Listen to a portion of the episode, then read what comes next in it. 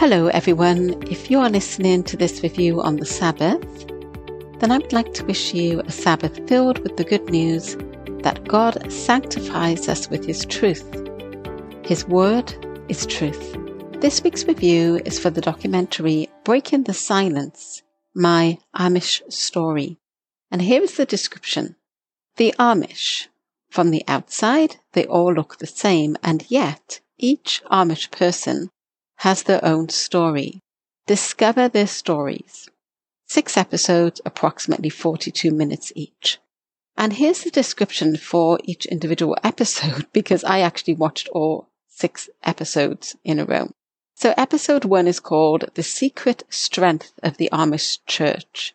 A rare inside view of an Amish church service and the inner workings of the Amish culture. Episode 2 Silencing the Grabers. The story of Lester and Rebecca Graber, an Amish minister who began to read and study the Bible.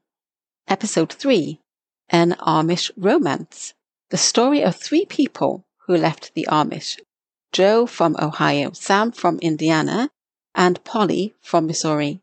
Episode 4 Birth of the Amish Church. Where did the Amish come from and how does this story fit into the Reformation era? Episode 5 Amish in Our Midst. Frequently asked questions about the Amish, including some little known facts about the Amish church and culture. Episode 6 Our Amish Heritage Silent No More.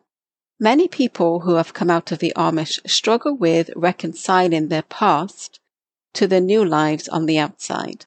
If their heritage rejects them, is it still their heritage? As I said, I watched all six episodes in a row. I have heard of the Amish culture and seen a few interviews with people who have left and the devastating consequences they experience for seeking the truth.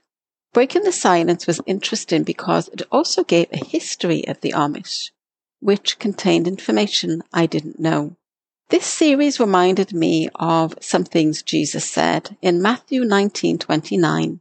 He says, "And everyone who has left houses or brothers or sisters or father or mother or wife or children or lands for my name's sake shall receive a hundredfold and inherit eternal life."